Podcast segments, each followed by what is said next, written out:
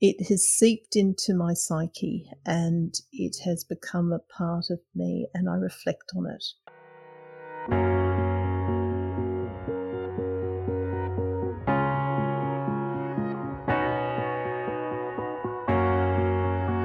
Welcome to Tales with the Sales, where we discuss stories that matter because you are living one. I'm your host, Jane DeSales. I'm a writer, poet, and storyteller. It is my pleasure to introduce you to authors as we explore how fiction impacts our lives and culture. My guest today is Annette Young. She has dabbled in the visual and performing arts throughout her life. In addition to being a writer, she is also an accomplished pianist and an aspiring, but out of practice violinist. Her debut novel, A Distant Prospect, won Best Fiction from Catholic Reads in 2018 the following year, By Violence Unavenged, won Best Historical Fiction from Catholic Reads. No doubt her studies in literature, history, and philosophy have aided her in her quality historical fiction novels. She is currently working on the remaining two books of her World War II historical trilogy, In the Heart of Kings, of which By Violence Unavenged is the first volume. I really look forward to all of these volumes, including number two, Outside Heaven's Sway, and three, A Balanced Wheel.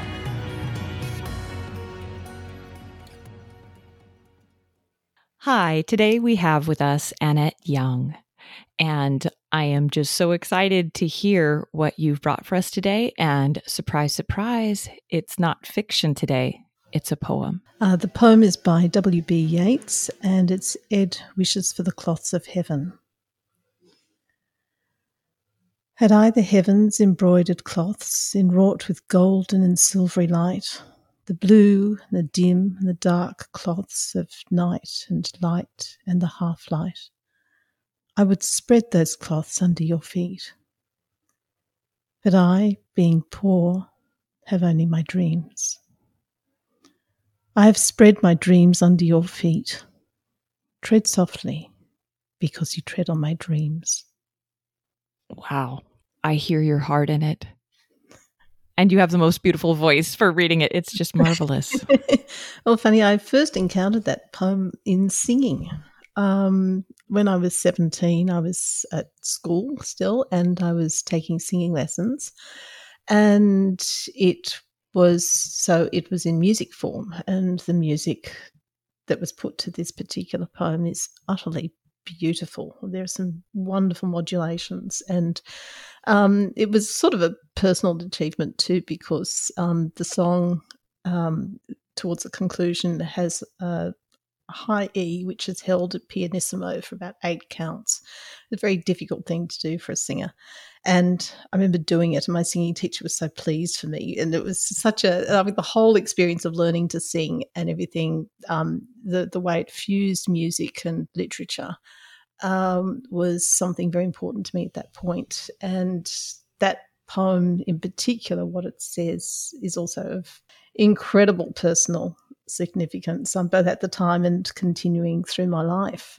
That, yes, I'm a person who wishes for the cloths of heaven. The aspirations are high. You know, it's it's uh, wanting everything, wanting wanting all of it, and also wanting to lay it at the feet of the whole world. You know, there's my extrovert personality coming out there. That I, I would I would just spread the table thick. I, I would lay everything out. I will I will you know there it is and.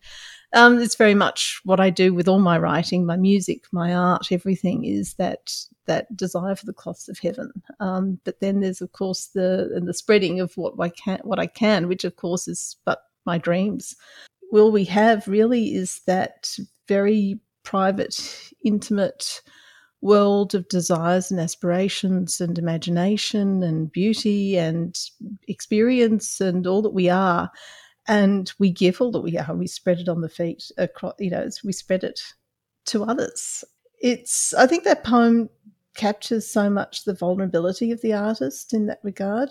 Um, there's the lofty aspirations, and then the reality. But I, being poor, have only my dreams, and then, and it goes from this aspiration to the action already done. I have spread my dreams under your feet.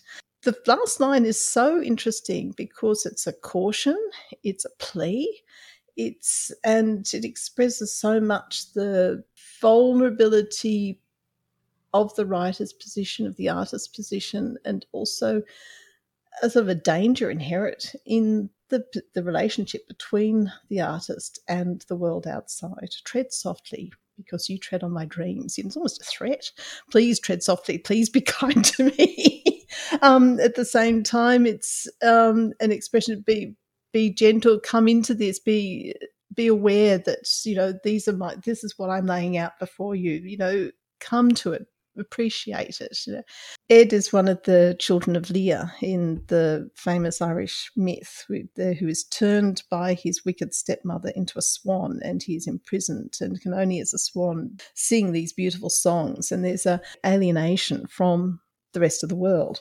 This effectively is one of his songs, shall we say, that Yeats has um, fictionalized. And in The Lady of Shalott, of course, you have a similar thing where she's outside Camelot and she's, you know, sort of imprisoned, um, weaving and only looking through a mirror to what she sees.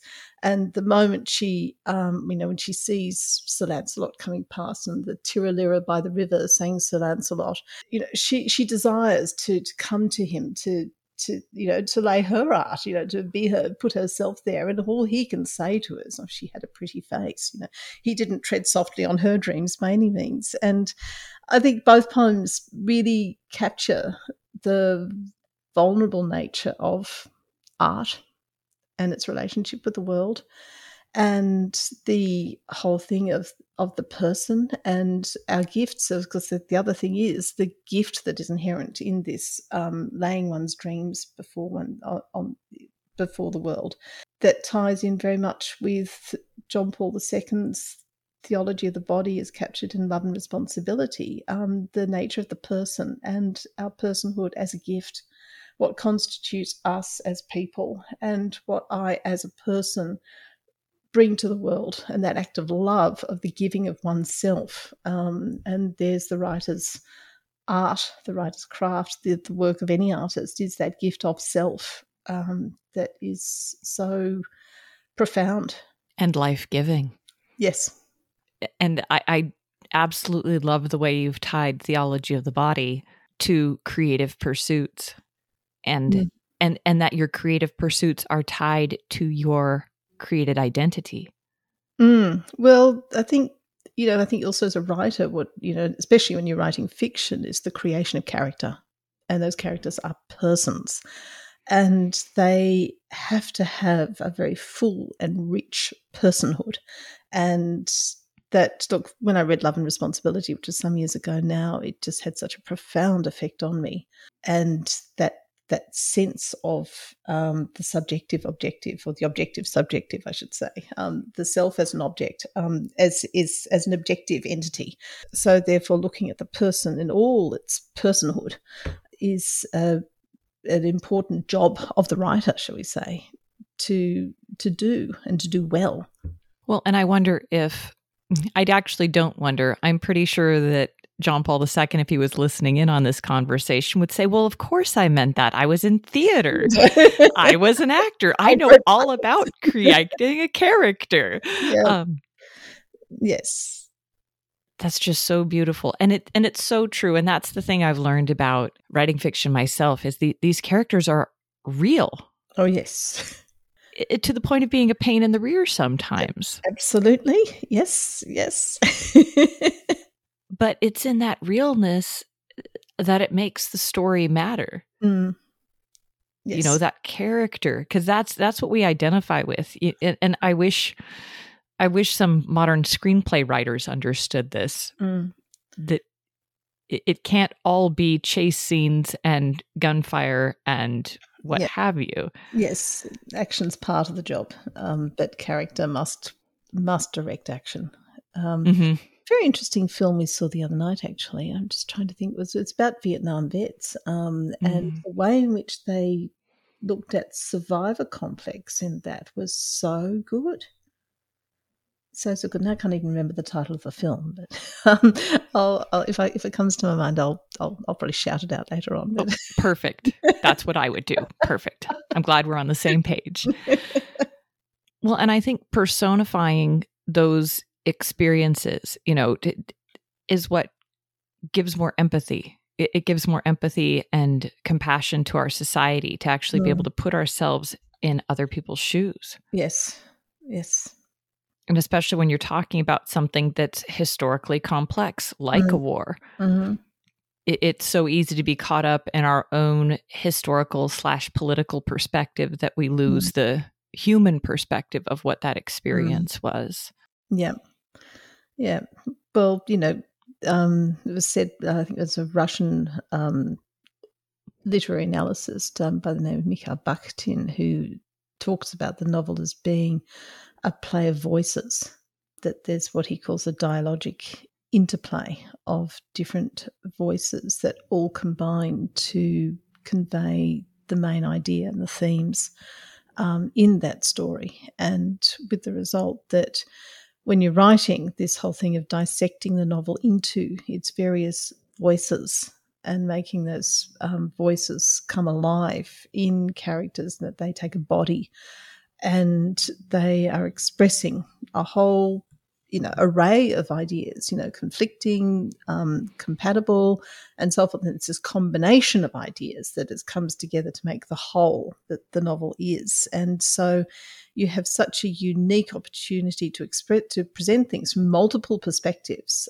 um, whereby the reader can enter into that world and try on a few different clothes shall we say you know try this try that get into the other character and experience things from a completely different perspective outside themselves, outside their own comfort zone many a time. And it's also a very interesting exercise for the writer, might I add, um, in having to do that. And it makes for a very special experience that I don't think is really captured in any other art form. I think you can sometimes experience it with nonfiction a little bit Oh, but there's a voice there directing. There's a voice directing, which is that of the author of the nonfiction work that's um, informing. Um, whereas mm. in fiction, although, yes, one thing is the authorial voice and the narrative voice. And when you have a third person narrative, yes, you do have a bit more of that. But when the narrative shifts to the first person, there's a very different relationship between the between the narrator, the reader, and the author that is far more um, for the reader, far more immersive. I would agree with that. That you spend a lot more time in their mind. In in another in another shoes, you have to step out of your zone. Whereas in a third person narrative, the reader can take, keep a safe distance. It, the other very interesting point is then when you do have a subjective storyteller, which Dostoevsky uses so brilliantly, where the eye of the narrative voice comes through, and that's also a very interesting um, method, um, shall we say, where the reader is just beautifully guided by a narrator that you would like to have to dinner. Um, yeah. Uh, the brothers Karamazov, I can remember just wanting to have this guy over and come and talk to me about life, please, because you write about it so amazingly well. I want to know more about you, not your characters. there's definitely some authors that I would love to have over for coffee mm. and just be like, where did you get this? Or, you know, what life story, what experience of your own yes, brought this yes. this whole idea to the fore? George Orwell um, is is one for me. Um, uh, Eric Arthur Blair, please come to dinner. Um, so this this quiet wit and this insight that has been, you know, gathered, it has been acquired from such rich experience in so many different ways. And he would make a lovely dinner party companion. I have to admit, I have not read The Brothers Karamazov yet. I am pretty sure I have a copy on myself. Mm-hmm. Yep. I have so many books on my to be read list. I actually have literally a box of books sitting next to my mm-hmm. bed. Mm-hmm that's yep. I'm supposed to read because I haven't made room for them yet on the bookshelves. Oh, yes. And yes and we don't have a big house and yep. i think we've kind of maxed out on bookshelves and i used to be very very anti e-reader because mm-hmm. i love the physical feel of a book and i'm one of these people where i can you know i can visualize where on a page a particular yep. passage i want to read yes. was yes And can I tell you how hard that was when I wanted to read something of Chesterton Hmm. to a friend of mine from one of his Father Brown mysteries? Yeah. I couldn't find my copy of the paperback book. And I, I, I was like, okay, I need to find this though. And I was able to download a copy Yeah. to my e reader. Mhm. How much harder it was to say, well, I know it was at the end of one of the stories in such and such. And you Uh, can't flip nearly as easily. I have a funny story about similar sort of situation, which was when my husband and I were on our honeymoon and we went to Italy, um, and we stayed in a B and B in Florence, and it happened to be run by an Australian, and it was full of books in English, and we. It was probably about two weeks into our honeymoon, and we were quite welcome to have um, to be able to read and sit in bed for long hours reading books. And one book I picked up was a crime story by Dalgliesh, about Dalgliesh by P.D. James, and I had to abandon it at page 137 um, because we left the B and I wasn't going to. Book, uh, so I dutifully left it back on its shelf. it took me two years to find another copy of it. Back on Oh. page 137. Where? and then on a on another very different note, um, because there were no numbers to memorize, was um, when I was doing my Bachelor of Honours degree, um, and I had a history history research, and I decided I would um, use up all my scrap paper. This is going back sort of forty odd years now, so we did pen and paper then, not not electronic stuff. And so I was using up all my scrap paper to write my notes of, you know, newspaper clippings on microfiche and, you know, diary entries and all sorts of fragments that one picks up when one does history research. And had a terrible filing system, absolutely shocking filing system. And so the only way I could remember particular excerpts from like the Illustrated Sydney News of 1856 or whatever it was, was it was on red pen on a piece of graph paper with a torn bit at the top, and there's a smudge of ink down in the right bottom corner. oh my gosh, I love it. Found it, found it. So I think what this might be telling us is that we're both a little visual, just a bit. Oh, I love it. I love it. yes, I think it stood me in very good stead as a writer, you know, and having that visual detail um, and the way in which one uses the senses for description. And I think, as you'll find with the distant prospect, the trick of being able to convey something as abstract as music in writing is extremely difficult. So, how do you do it? Um, to also to enable the reader who may not be as musically literate to That's me. appreciate- Hi. to appreciate the music itself um, without being able to hear it. I love music. I do classical composers and folk study with folk Mhm. music study with my kids, but I don't play an instrument unless doing the Star Wars theme on the recorder counts. that counts. but I found that the way that you do cover music in A Distant Prospect, your first novel, is really compelling because as, as a person who is not an instrument player, that you can still feel the relationship between the musician and their instrument and the relationship between the instrument, the music, and the the various musicians Mm, that I can feel I can definitely feel it. mm. So you've done a fabulous job. Oh, thank you. Thank you. With us starting to talk about your book, I was going to ask you this question because you brought us this amazing poem with like layer upon layer upon layer of beauty Mm. And apply it to the world and everything. And you did such an amazing job. And so I have to ask, why did you choose to write fiction? Hmm. Um, I came at fiction quite by accident. I've actually never been a writer. Um, I avoided writing of any description at school, um, apart from satirical verses about school itself. I Um, love it. Um, I did far more music and acting in my early years, not writing. I'm a lazy sod when it comes to reading. I think it's a bit like Prince Hal in Henry V, um, Henry IV, Part One. This layabout, um, easygoing, good for nothing, um, who does everything but be a prince. Um, um, who do everything but be a writer. And I think teachers saw it in me, but so I think they did the wisest thing was to leave me to my own devices.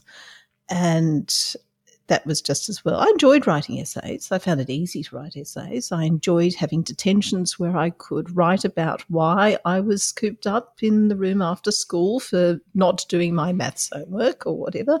Um, because, you know, like Winston Smith in 1984, it's a rather creative thing to start getting into newspeak and putting out something that the government wants you to wants you to read or to know about so yes, there's the writer in me coming out, but um, I avoided it. It wasn't until I got to university doing postgraduate work that's an interesting thing in its own right. Um, I'll have to say that always, right through my life, I've had a very vibrant imagination, imaginary friends. It started off with a purple giraffe with pink spots when I was three, and it then evolved into persons, um, imaginary people friends and that really I think got me through school in many ways and became almost a drug addiction in my 20s and 30s and I'll get on to the imagination later on. I ended up going back to university after doing a 5-year stint teaching which I did not want to do.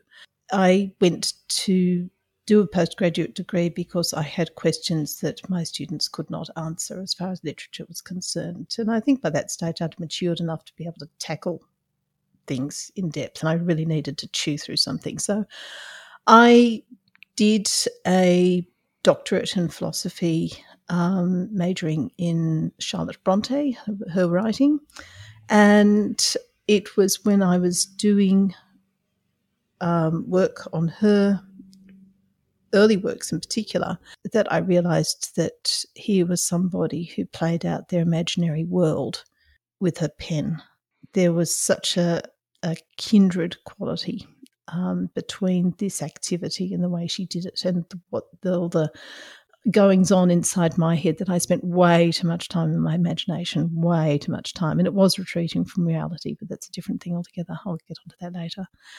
And so I thought, well, you know, she can do it, so can I um, let's try writing a book. And it was to be able to write, I think, in order to understand what writing is about. You know, best way to study a novel is to actually write it yourself and work out how it how it works, um, because it is a structural thing. And uh, I think it's very important for writers to be quite analytic about what they are writing, not just their story, their characters, and everything, but as a, the novel as an art form. Mm-hmm. And Charlotte Bronte is certainly um, an amazing example of the novel as an art form. Anyway, so all of a sudden I had to have characters and oh, I had to have a theme. I had to have setting. I had to have uh, all sorts of things. Um, the characters had to have a language. You know, the, the, the, suddenly, suddenly words become your paint, and you have to get them and work them and make make this thing happen. And so it was evolving what had been imaginary friends um, that have been hanging around my head for decades, or a couple, about a decade, and making them into literary figures. And that's when the first, what became a distant prospect, um, was written in the mid 90s. I then abandoned it and got on with writing my PhD, having got more of a sense of how these things work. Then it wasn't until after I married and had um, kids that I got back into the writing. So 15 years lapsed between the writing of Distant Prospect, well, the first draft, shall we say, of A Distant Prospect and what became that book.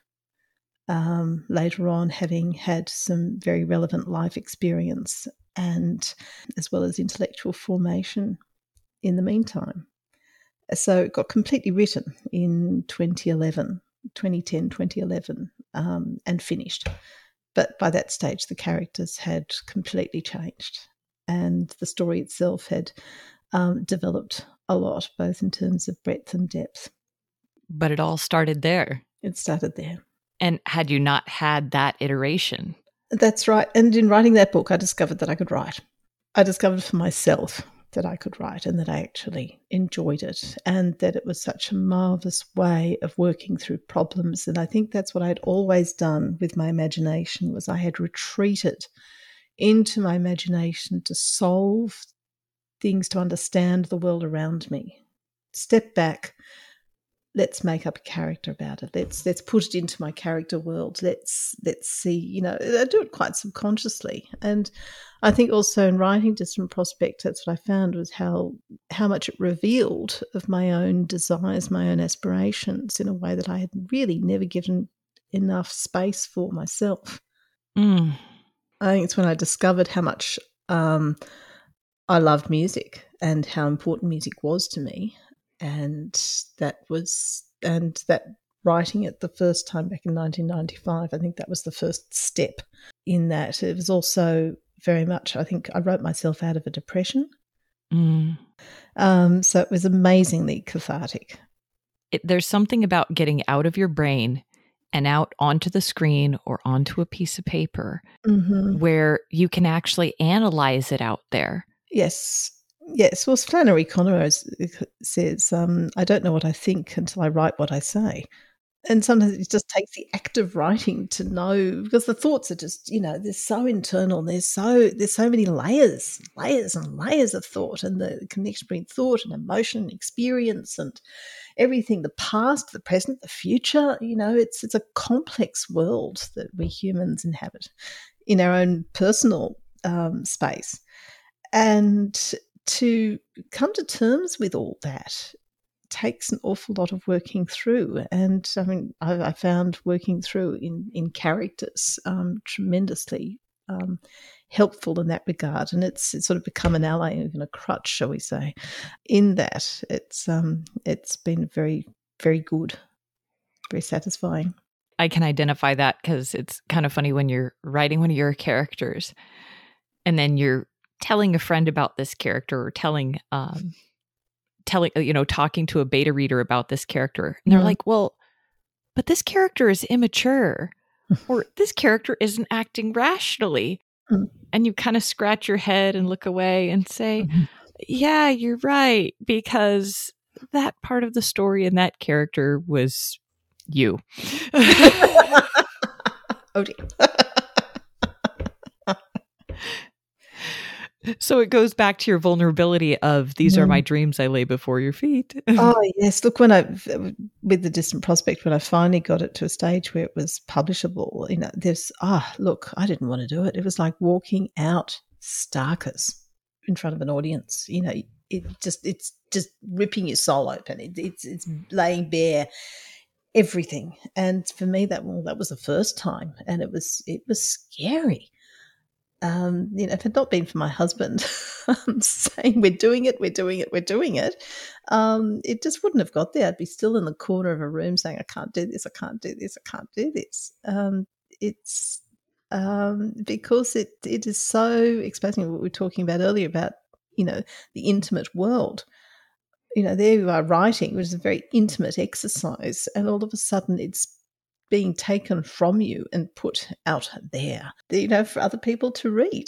And all of a sudden, you're in a situation where other people know more about you or think they know more about you because they've read you than you know about them. It's a situation I do not like to be in. Vulnerable and, as you put it, stalkers. yes, and at somebody else's mercy because you know there they have they've they've got your dreams and yeah, what are they going to do with it? Um, Without doing that, you don't open yourself up to, first of all, the pe- potential to impact their lives and mm-hmm. impact the world. And not like in a, a, a, preachy kind of way at all, but just impacting their lives with beauty. But the mm-hmm. other thing is, you also never hear, this is what I read out mm. of character X. This is the perspective I got out of this. And you're mm. like, I, I didn't even know I wrote that in. Well, isn't that interesting? Hidden themes um, in a distant prospect. One of the ones was um, that began to emerge without me having anything to do with it was um, rash judgment. None of us are guilty of that, so I don't know why we have to worry about it. Not a rash thing to say. and, and and that's the thing is and and the reason that all of these hidden themes can come out is because mm. these characters are real mm, and it's what i find so interesting as a writer is you know this the subconscious world that starts to emerge and that often it exposes things that you just never realized were so critical in your own makeup in in your understanding of the world in in how things are and about people and everything becomes quite surprising. And I particularly found that in writing the second book, um, By Violence Unavenged. Yes, these these hidden themes become uh, such an interesting way of reviewing oneself, of one of reviewing one situation, re- reviewing what one understands. You know what I just realized is we talk about the vulnerability as a writer, mm. but there's also a vulnerability as a reader mm. that you're not experiencing this artwork unless it let you let it, it touch yes. you. Mm-hmm. Yes, very much so. Wow, I never thought of that about that before. How much do I want to commit? How much am I prepared to go through? What am I prepared to accept? Yeah, it's yes. it really is a form of travel. Yes, and yes. experience and meeting new people and going no mm-hmm. place mm-hmm. new places and mm it's fiction, but it's not. Yeah.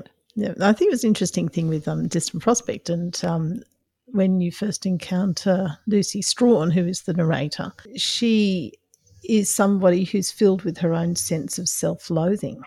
And mm-hmm. it comes through in the narrative. It's a, and how much the, does the reader want to identify with that? Yeah, self hate and how that projects into the narrative. It colours Lucy's entire world, and this the reader is very much led into this um, subjective reality, and you know, take it or leave it. Um, what are you going to do with it? Mm-hmm. And it, it colours how she presents the characters and how she presents the other characters, and then the reader, you know, the degree to which the reader is going to accept Lucy's portrayal of other characters. I have to tell you, Annette, I am reading A Distant Prospect and I am just savoring this book. And one of the things I love about it, and like you said, there's all these hidden themes, but even the very surface themes are so important to what we're facing. And I'm so grateful that we have a protagonist, a main character that struggles with a mm. physical disability. And just for our listeners, she is a polio survivor tell me how you came up with the character of Lucy. Oh, it's, uh, Lucy, oh, she has deep roots, I think, in a number of imaginary characters that I had in my teens.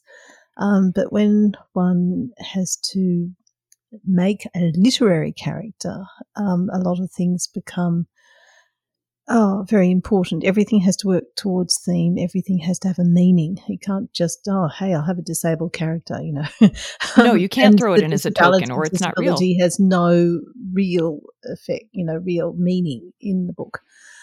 Um, but I think it does tie into one of the themes, which is the whole thing of brokenness. We are all a bit crippled.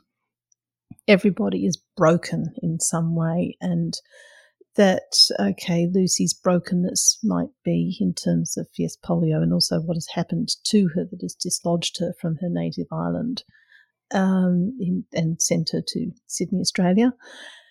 Uh, but everybody has that. I mean, in in distant prospect, the entire society has been broken by World War One, and everybody has something that they're wrestling with inside them.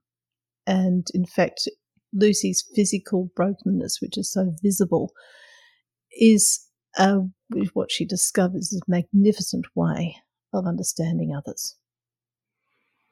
And in a sense, her vulnerability allows for those who become her friends to show their vulnerability. In many ways, she becomes a safe space, and in that, she becomes a leader um, quite um, in a way that is um, she surprises herself actually is what she's capable of of what she is able to able to do. And and I think with that is there's a humility there because it's so grounded on truth. It's so grounded on the reality um, that gives her tremendous strength. Her experiences have turned kind of into a double edged sword, mm. that they have both brought her to a place of isolation mm. and pain and trying to protect herself from life. Mm-hmm. But subsequently, that when she allows the vulnerability to step in, it opens up this mm. place of intimacy mm. and closeness and mm. true friendship. Yes. Mm. And, you know, a deeper form of camaraderie. Mm. And like you're saying, that learning that as human beings, we are interdependent. Mm. Well, there's the motive of the string quartet that um, becomes important in the book. Uh, Lucy is a cellist, and the cello up to that point has become a means of retreat as well as a security blanket, as well as a way to prove herself in a physical sense because it takes an awful lot of strength to play the cello. But then it becomes a point of connection with others and with the outside world. And the string quartet is a rather interesting um, force because it is make, it may, it's made up of four very different voices which need to come together in order to be able to make music. And it's that harmony that's built on individuality that is so critical in the quartet as a medium, as well as in the relationship between the persons that form that quartet. Are you meaning to tell me that we're supposed to have friends that aren't cookie cutter images of ourselves? I think so. What? this is news to me. No, I'm kidding. No. I, I think that that idea of harmony, mm. that that's it, is we were all mm-hmm. created individuals. Yeah. And it's harmony based on difference, not on similarity. Mm-hmm, mm-hmm. You can't have harmony unless you have three different notes or two different notes. If you have the same note, it's not harmony, it's unison. I'm sure there's about an hour's worth of lessons. We could just chat about that every Tuesday for a year. Um, I, I'm just sitting here chewing on that idea. Here's the reason why there needs to be more than one novel. Mm, mm, mm. Relationships with all these different people, mm. finding our way to play our harmony in real life mm. through reading music. Mm. So many good things. Yay, the good things. So I don't want to give away any spoilers on this book mm-hmm. because people, seriously, this book, A Distant Prospect by Annette Young, is so rich and its literary style is so beautiful, yet it's accessible. And you really get into the place and the time and the culture of this experience. I'm loving it. I highly recommend it. But it's not the only novel you have out. No.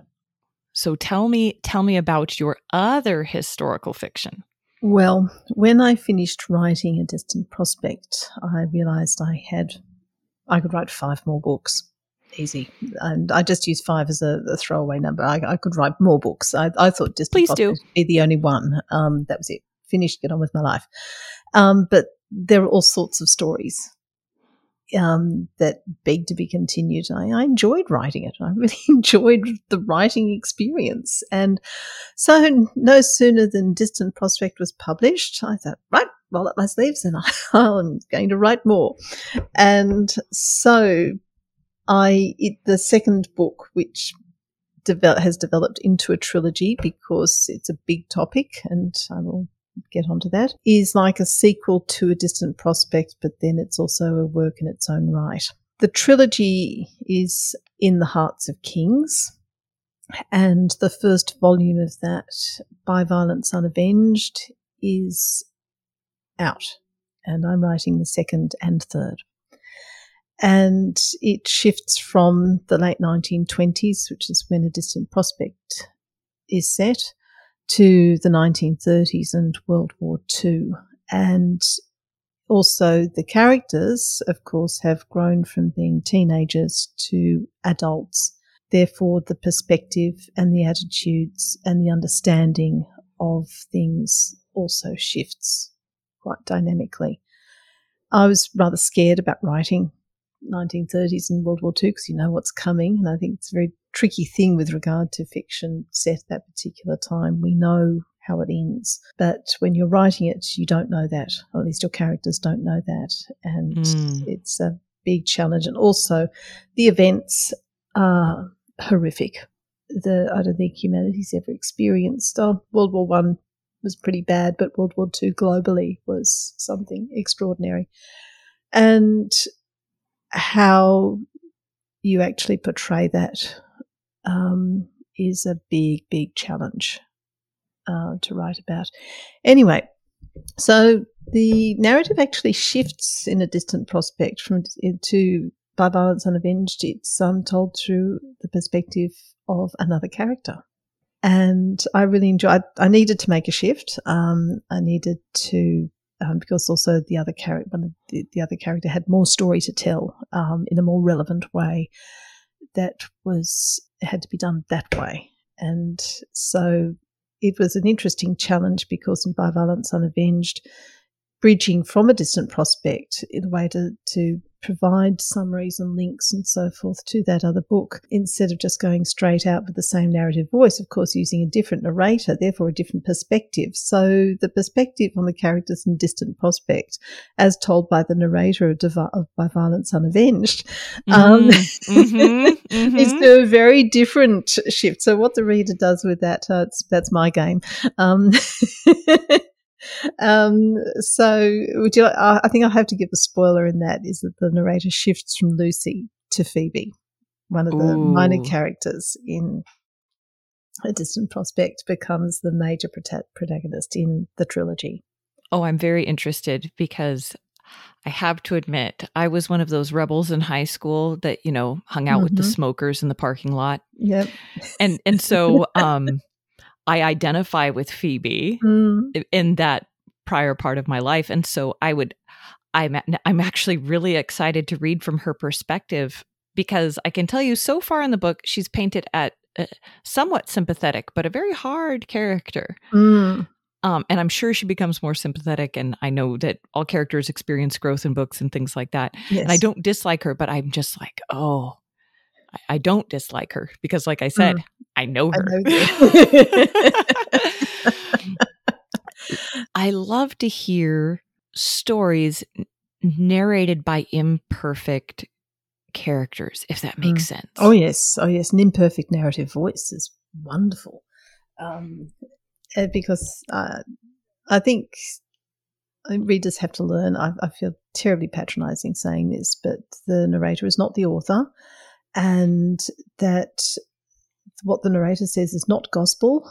And there's nothing better than a very scarred narrative voice to bring that forward. And it allows for more freedom of evaluation. You know, you're not being told what to think here. You, you know, I mean, I, as, a, as a reader, I do not like being told what to think by an authoritative um, or narrative voice. Um, I get very annoyed. I will stop reading. I will throw the book away and, and walk off in a huff. Uh, I like to be challenged by a narrative voice that is partial, appealing, interesting, um, but is not is not telling me what to think. I'll make up my own mind. Thank you very much. Likewise, I think when I write, I think I like to be able to do that as well. I like, I like to leave the reader free. It doesn't stop me from um, or my characters from saying things that they think. Um, but there is that that that flexibility. That that yeah. Well, yes, there is that flexibility there. Almost a freedom. Yeah, yeah. It's it's that's nice. It just makes me think, like you were talking about love and responsibility. That love mm. requires freedom. Mm. And so, even when you're talking about a work, that you need to feel mm-hmm. free to enjoy this. Yes. Yes and not this is. yes, you must think this and this is how it was. Well, no, it's not how it was. You know, no history is like that. No literature is like that. The subjective world is such a fascinating reality in its own right. That's what we writers can can convey so well. Um, is a point of view. And so, with all of this in mind, what is it that you hope your readers leave with mm. after reading your books? um, well, they're, they're my aspirations, um, which may not necessarily translate into the reading experience.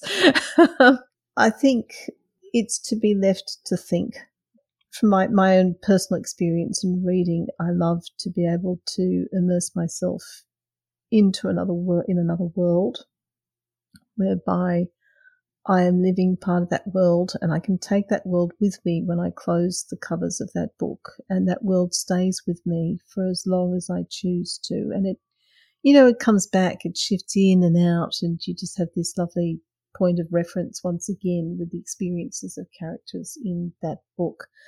Um, I had an interesting experience reading Dostoevsky over the last few years. And so I read Crime and Punishment, The Idiot, and The Brothers Karamazov in succession. And it took me a long time. It had to take a long time because you're dealing with a writer of incredible density, writing of incredible density, um, profundity, um, detail in all levels psychological detail, visual detail, everything, as well as complex stories, um, uh, difficult themes dealt in with com- in complex ways, and it demanded a slow, slow read. I would read a few pages and just put Brothers Karamazov aside and leave it for a week and come back the next week and read a little bit more. And this slow consumption of this work, I find I found, I found it hard going. And at the end of it, immediately, it was like, thank goodness it's finished. I don't know, I don't remember what I read. But three years, four years on from reading it, now I find I'm coming back to refer to it. Mm. It has seeped into my psyche and it has become a part of me, and I reflect on it.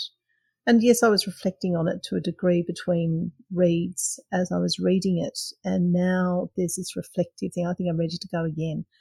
If I can leave that sort of imprint in readers where the book has become part of them and it affects them one way at one point and they chew over it. So maybe they didn't like it, but then somehow it's gotten in and come back to it and you come back to it. It becomes part of you. You know, mm. it's, it's, it's part of your culture, part of your world, part of your thing. And then you go out and you do something more with that, you know, and that's that, that um, sort of the stone in the pond effect. The stone's been dropped in the pond, and then the ripples extend, extend, extend, extend. There's no knowing where and how it'll go. How big the pond is depends on how big our world is, but it, it's that ripple effect. Yeah, if my books can have that ripple effect, I'd be pleased. But I'm a stone that got dropped, and I'm down the bottom of the pond. well, you know what? Some lovely child will go and find it because mm-hmm. it's a perfect round skipping stone. Mm-hmm. and and those are of value. So mm. even at the bottom of the pond, mm. they find uh, a place to get picked up again. I think that's important to realize as a writer that um, you have absolutely no guarantee of how your work is going to be received and when any reception if at all, is going to take place. Once again, it comes back to the tread softly because you tread on my dreams. Um, okay, the dreams are out there, and you have no way of knowing what really that effect is going to be, and that's it's important to accept that. I'm, I'm thinking out aloud here. Yeah, it's a good place for me to be at the bottom of the pond. Um, that's where I need to be. um, and one has to accept that the fact that one might not make any impact or might make a magnificent impact, but one is not to know about it and one does not need to know about it. Um, it's good for the morale when one does know about it, but that's not what writing is about. This incredibly intimate act is to be left to be um, an intimate experience. And to almost let your story have its own life. That's right. Its own journey. That's right. Well, it's been 10 years or so since I've written A Distant Prospect, and here I am talking about it. And I have moved on as a person. And now here it is affecting you as a reader. I'm writing, you know, in the thick of writing a second volume to a trilogy, and it's driving me nuts. And I'm, I'm, immersing myself in other characters and so forth. And yes, and you know that book will go out, and I'll go down to the bottom of the pond again. You know, it's it's an interesting situation. Well, and the way you can look at it is it can either be down at the bottom of the pond making mm-hmm. ripples because mm-hmm. you threw it out there, or it mm-hmm. can sit in your file cabinet. That's right, exactly. Yeah, which is not a good place for it to be. No, it's not because this work there is there's reason for it. Mm. That these voices came to your head somehow. Mm. And that they weren't meant to stay in your head, obviously. Mm. Yes, well, it's funny how it developed too, because you know one thing. Look, it's an voice is a, a, critical thing in writing. You know, each character has to have a voice, and one of the challenges of writing Distant Prospect was that you had four um, central characters, the four characters in the quartet. So writing dialogue with four people involved in it quite often without saying, and also writing in the first person. So as if you're writing in the third person, you would be able to say so and so said, and the other person said, and mm-hmm. but not in this. It would completely butcher the flow of the work. So it meant that each voice of each character had be so, had to be so distinct that the reader could work out who was saying what just by the diction. Mm. Um, so crafting those voices, um, it did help that, for instance, Lucy speaks Irish English with an Irish accent. So therefore, it, her particular voice was very marked. But each character does have their own diction, and to to craft those those voices, that interplay of voice, was a real challenge. And there, um, with the writing, with writing, it is very much a rational, um, highly analytical activity, as well as being a very emotional, immediate, spontaneous activity. That you know one can have one those characters play out in one's head, and one's writing. You know the you know keys flying over the over the keyboard, fingers flying over the keyboard, and you know you're playing out the scene and writing it down. You know as as it's played in your imagination, but it comes to a point where you have to stop that and take a pretty hard, cold look at it and then craft it. And it's really predatory, predatory. Dissecting your own work, making it, um, honing it, you know, scrapping bits, um, pushing everything towards that final thematic end. You know, there's the discipline in it. You know, the scene is not just there because it played out in your imagination. It's there for a reason. What is the reason? And there's scrutiny that takes place in the writing process um, is is a demanding one, um, very tricky and very rewarding in the end. I hope um, very excruciating in the process because you are treading on your own dreams at that point. Right? Yes, yes, that's exactly right. Yep. Yes. When people are ready to have their lives changed by this work, where should they go to look for it? Um, a distant prospect is available on Amazon. That's probably the best place to um, to find it in Kindle as well as in hardcover and softcover. And if you're lucky enough to get the um, physical copy, um, I do love to do my covers. The covers of my books are um, as important as the books themselves in many ways. The cover of A Distant Prospect features a painting by an artist of the period, um, Grace Cossington Smith, and she did several um, paintings of the Sydney Harbour Bridge as it was being constructed at the time. And the bridge motif in a distant prospect is well, it's, it's one of the motifs of connection between the individual and the outside world.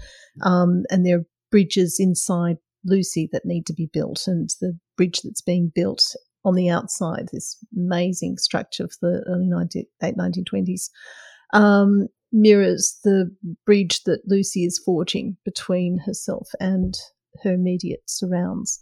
Anyway, so the bridge is important. Um, anyway, that's beside the point. Um, By Violence Unavenged is also available um, on Amazon. See again in Kindle as well as in hard and soft cover. It also has a beautiful cover. Fantastic. Yes, it does. And I tell you, I I don't know why, but I definitely have a thing for World War One and World War Two, and I especially like that I get to hear it from a non-American perspective mm. because that's the literary perspective I'm typically exposed to. Well, I find I find that's very interesting, especially with the wars, um, and especially from an Anglo Western point of view, um, because of, well, we won, didn't we? So we're in a really comfortable position uh, I think it's really important to get out of that comfortable position and see those wars from a different angle.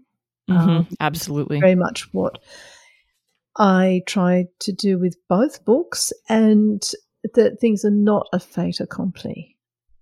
You know, it's it's really interesting with World War II fiction how we can be a bit righteous righteous about it. You know, it's always taught, told from the right side, and everybody's always doing the right thing.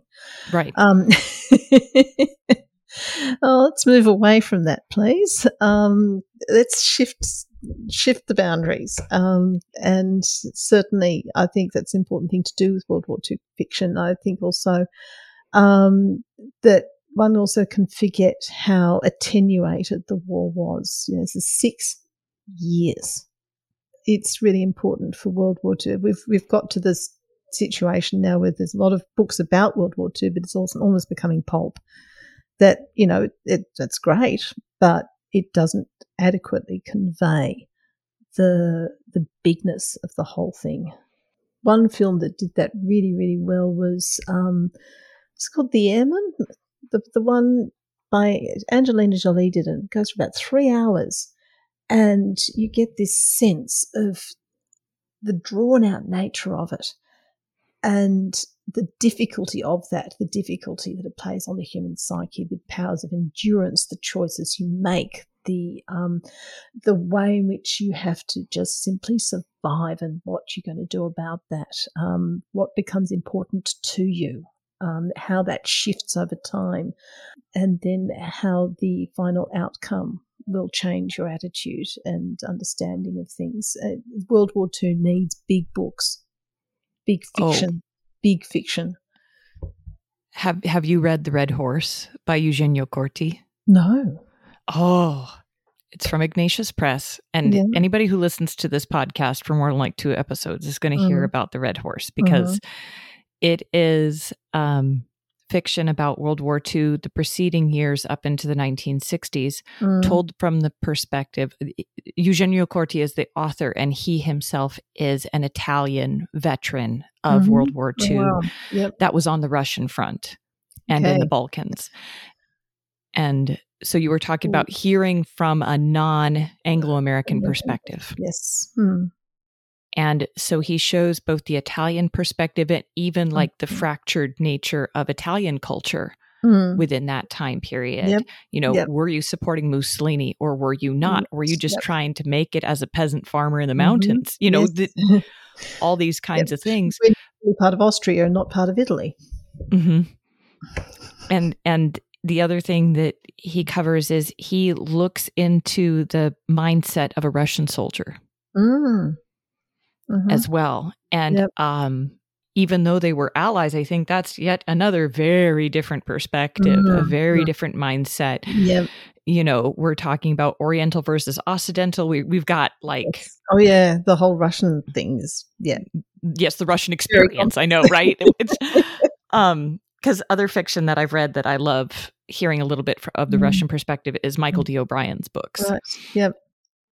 His his fiction deals mm-hmm. pretty heavily in the the the Russian experience, but mm-hmm. I highly recommend The Red Horse. Okay. Because I just and it's it's like a thousand pages.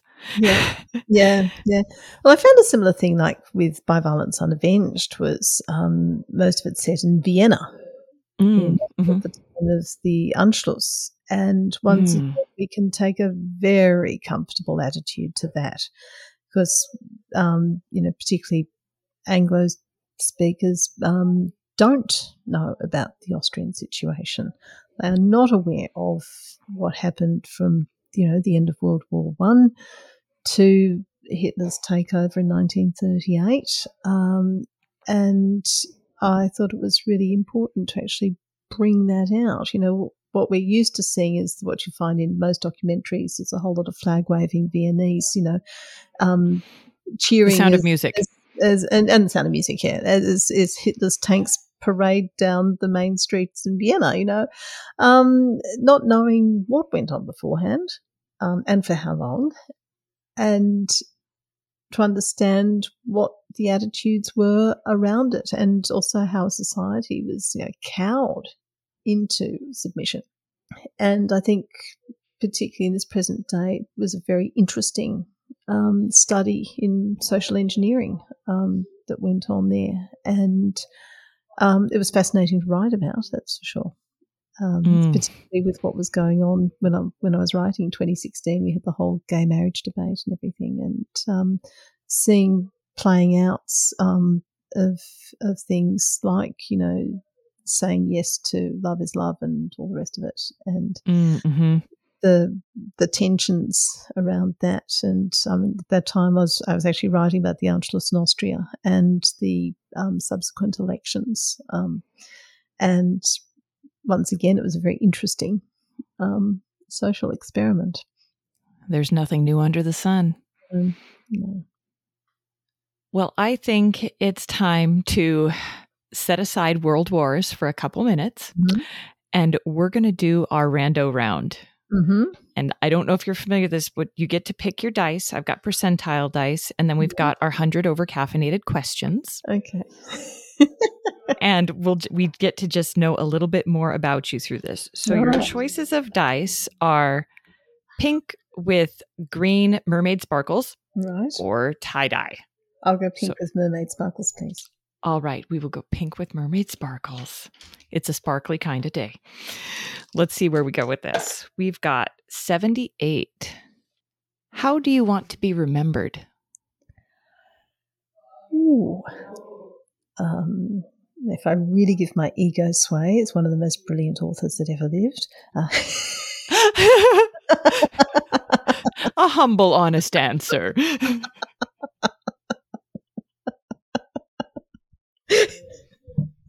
I've got a lot of work to do. Um,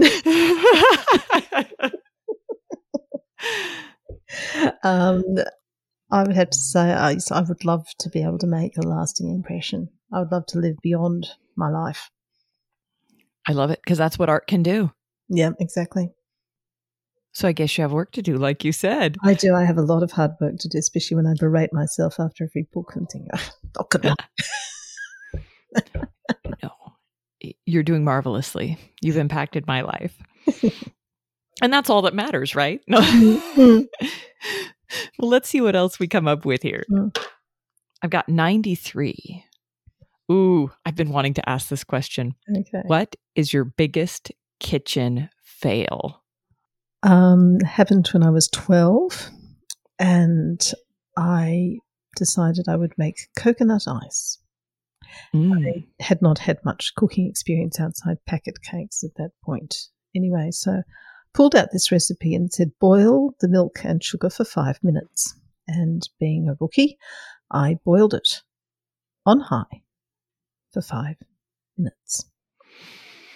And the sugary milk boiled over the saucepan and down the sides and over the stove. And I wasn't quite sure what to do about this, but decided I thought the best thing would be to take the stove, take the saucepan to the sink.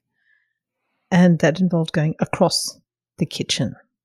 So I took the saucepan with the boiling syrupy, milky substance in it from the stove to the sink. And of course, it boiled over in the process. So there was now syrupy stuff all over the kitchen floor. It got tipped into the sink and also one room was quite hot too. Anyway, I then had, of course, mop up the floor. But before I mopped up the floor, the cat came in. And the sight of the cat walking across and putting a paws in this stuff and then flicking it here and flicking it there. Oh my gosh. so you made caramel kitty print art. Mm-hmm. Yep. Yep. All right. Let's see what else we got here. 58. What is your favorite thing about writing? Oh, do we want favorite um, because I just love this sort of thing, or favorite because it's the most meaningful? What comes to your mind the first? Oh, well, both things came to my mind simultaneously. Hmm. I have a one track mind, so I don't have that problem. Um, I would say. Oh, I, I would say it'd be the concocting process, um, the the research, the exploration, the the tantalizing beginnings with characters, the oh this and the excitement of all that. Um, so there's the superficial favorite aspect of writing is the creative brainstorming. Um, the deeper favorite aspect of writing would have to be the um, self knowledge. Mm. Oh, that and the the growth that comes as a result of that um, is just that is that is very very very satisfying. Um, to be able to write out certain aspects of private experience in a safe way and give it a voice that it would not always always have is very very satisfying. Um, it happened for the first time in one particular character in Distant Prospect. And it was just so wonderful to be able to put so much that I had bottled up inside that particular character and then to give them floor space in the second book. Um, to, to, develop an alter ego, um, well, it's not really an alter ego, it is actually to be able to put oneself and to, to put the, yeah, it's just to put the more intimate aspects of one's psyche in a more public way mm-hmm. is is a lovely thing to do, and in that to grow from that. It's, so it's not just an ego exercise; it's simply a it's it's a growth exercise. You're teasing out your experience. Yes, yes, and to be able to use writing in that way to understand things more. Say, like for instance, violence by violence unavenged, and the trilogy that it's part of in the Hearts of Kings. Um, it was to deal with the problem of what do you do in a situation where you have something you cannot resolve or it's you are it's beyond your capacity to resolve either because of your personality because of circumstances because persons involved are, are dead um, the, because um, it's it's life is going against you. Um, also, it's not dependent on you to solve it. It's actually dependent on another person to resolve it. Um, how do you handle that? And it was actually in response to a personal situation. Um, but to be able to transfer that to another time, to another character, another set of characters, and to work through that and I found this most interesting because my initial response, where do you forgive? Um, and using forgiveness as a possible resolution has morphed into something way more complex, way more interesting, um, way deeper, and that has further enriched my my faith, my interior life, and that's another thing I love to do with I'm writing is to put aspects of that interior life into my writing um, I will say, like with within the Hearts of Kings, the one of the central motives, um, certainly is one of the central things while I'm writing it, is the dialogue between Christ and the good thief mm.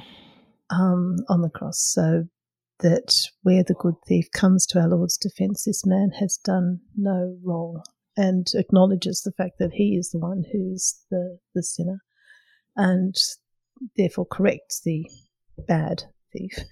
And then he turns to our Lord and he says, Lord, remember me when you come into thy kingdom, your kingdom. And he says to him, you know, truly this day you shall be with me in paradise. The, the, the greatness of that.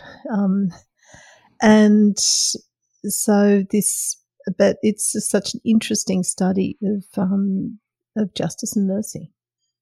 Well, and even just the grace that he could turn to Christ and just, in such a vulnerable manner, bear everything to him mm. and, and, say, just remember me. I mean, mm. who who would have the gall to say this to an earthly king just in his court? Oh, remember me, you know, when you're in your, fu- your the fullness yeah. of your office. But it's preceded by an acknowledgement of truth. This mm-hmm. man has done no wrong, and we have. Mm-hmm. And it's that premise that he then turns to our Lord and says, Lord, remember me. Um, and our Lord can say to him, Yes, truly, because of the acknowledgement of that fundamental truth. Mm. So the key to it all is humility? That's what all the saints say, and I keep hearing yes, it. But but also that mercy is grounded on justice, mm-hmm. which is grounded on truth. That just forgive is a, an important disposition, but it is not a solution. Mm-hmm. Um, it is important to have an attitude of forgiveness, but um, the steps to that, uh, or what that attitude of forgiveness therefore must require that I do. Mm-hmm. It, it's not something vapid. It's got to be something very real. Um, everything, and that, that our Lord's forgiveness was grounded on the truth of recognition that there had been wrong done, and that Christ was King. Mm-hmm. Yes. I think that leads me to my last question, mm-hmm. which is what gives you hope right now? Hmm. What gives me hope right now? The fact that, um, on a personal level, much has been resolved is something that has become a platform for hope because um, over the past couple of decades, life hasn't been that easy and um, writing was a means for hope. In fact, it's one of the themes of Distant Prospect is is is hope. Um, that has shifted. Um, that in the fact that things I thought could never been resolved have been resolved gives me grounds for the fact there is hope for further resolution. Mm. Um, I, I, have an interesting thing that, that um, we've just finished a very large scale renovation of our house, which was um, falling to bits um, prior to, and the renovation has taken us 16 years to achieve. Not that the renovation process was ongoing for 16 years, but we had to live in an increasingly dilapidated house um, and finally we were able to do it. Interestingly enough, we bought the house. It was a, a novena to St. Joseph. We prayed to St. Joseph um, to find a house that we could afford and so forth. And um, sure enough, he did it, but he found us a not the house I would have expected. And um, anyway, this is the house we bought and we could afford it and it just suited us as a young family, but then it just really started to crumble. And I, by last year, I was practically screaming at St. Joseph, fix it can't do this anymore. Fix it. When does it get fixed? In the year of St. Joseph. And it's just, we've just moved in and it's just before the year of St. Joseph ends. And I thought, I haven't even thanked him yet. Oh my goodness, I'm so stupid, St. Joseph. You are so humble. You haven't even said anything to me. He never does. Thank you. um, so it's it's that sort of resolution that um, I think sometimes we need prayers answered in order to have hope, and there's the whole thing of you know things never being answered, and you know it's one of the themes of you know one of Lucy's plights in a distant prospect is the fact that you know why is everything so horrible and hopeless and everything, um, and how, how does it how do you get out of this? And but it's that turning point for her that year in which she narrates distant prospect is that that year. That's the year where things begin to change so where's the year in our lives where things begin to change or we begin yeah, to recognize. recognize yeah and there, will be many of those you know life life is that that process and um you know that that that ongoing towards our heavenly goal you know is filled with so many of those those points um, mm. And I think it's also important, you know, I hope when one is writing, because I can tell you, writing sometimes is like going through a tunnel, and you. Um, you got to go through the tunnel. You've got to go and do it. You've got to do it. But you know, and coming out the other end, and I'm I'm in the tunnel at the moment. And um, in fact, oh, one of the poems that came to mind that sort of boosted me in writing by Violence Unavenged is William Wordsworth's Resolution and Independence.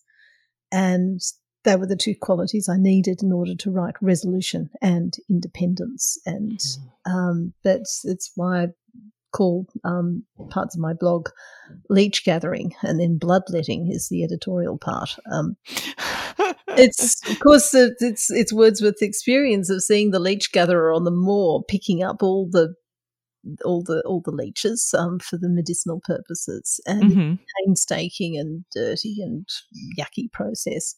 And he sees this happening right at a time where he's going through a real downer. He's, you know, this, this thing to be able to write, but then you've got the weight of all the greats behind you and wanting to be able to write something and leave a legacy. Um, but so overwhelmed by the the art of it all and you know the art that has gone and gone past and you know you're not imitating you've got to stand on your own two feet and it's so hard and he sees this guy picking the leeches up and it's dirty work and he's happy because he knows that it's going to provide health to you know to the, the people who need it. And you know words yeah writing is like leech gathering you know it's there's bits here and bits there and it's a slow painstaking not terribly pleasant process but there will be tremendous effects from it that one doesn't necessarily know about. So yes that gives me hope too that um and you just have to yep you have to stand on your own two feet and write your book And what a great note to end on that we have to write our book and then throw it into the pond. Yep. And Annette, I just want to thank you so much for joining us today. This has been a fantastic time.